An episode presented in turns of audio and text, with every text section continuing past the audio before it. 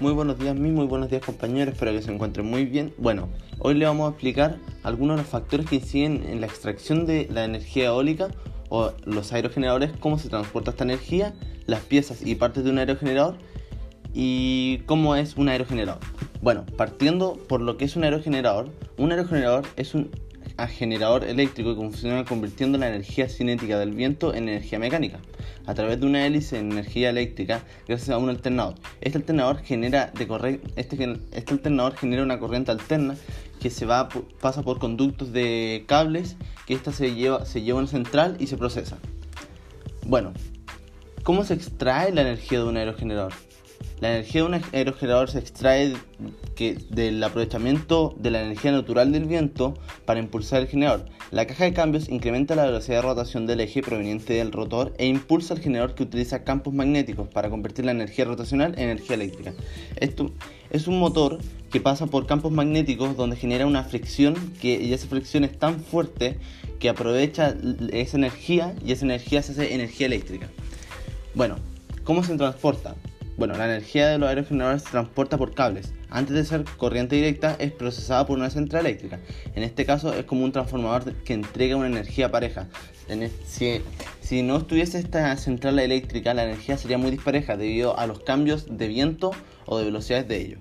Además, si tuviésemos corriente distintas, generaríamos choques de voltaje. Esto generaría incendios en zonas rurales donde son más proporcionadas a incendios. Bueno, eh, las piezas de un aerogenerador. Cada pieza es muy importante debido a que cada pieza genera una, emisión importantísima en la generación de energía. Todas las piezas trabajan en función a un computador que se llama es el CPU. Este CPU da órdenes de rotación y de densidad la aspa. Esto quiere decir que cuando hay más viento, el generador se pone más lento para que aproveche más fuerza y más rotación. Además hace más fricción y genera más energía. Bueno, les voy a indicar todas las piezas. El buje, el multiplicador, las palas, el eje de baja velocidad, torre, generador de corriente, unidad de refrigeración, controlador eléctrico, anómetro y violeta, góndola y eje de velocidad. Eh, bueno, algunas de las piezas del generador son como el buje, consiste en redireccionar el viento de la parte frontal del rotor a las, a las respiradores de la góndola y evitar turbulencias en la parte frontal del rotor. Esta es una pieza de unión entre las palas y el eje principal. El, buje sirve, es un tensor, además que es como una punta que dirige a la aspa para que éstas puedan tomar la mejor, eh, la, mejor capacidad de viento y aprovechar el, viento al máximo. Las palas. las palas. Las palas hacen rodar un eje que hay dentro de la góndola. Este eje se llama el motor de alta velocidad o controlador eléctrico. Este sirve para eh, este sirve para generar energía y es el que genera los cambios de velocidades.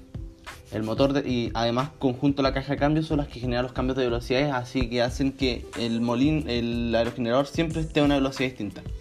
Bueno, eh, el, anómetro y la veleta.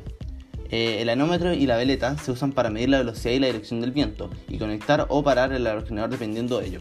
Bueno, el anemómetro y la veleta son como las partes de arriba de las velas. Esto quiere decir que es un pajarito que direcciona el viento y le da la información al, al, CPU y esta eh, maneja la caja de cambios y la velocidad de rotación. Esto quiere decir que aprovecha el viento al máximo.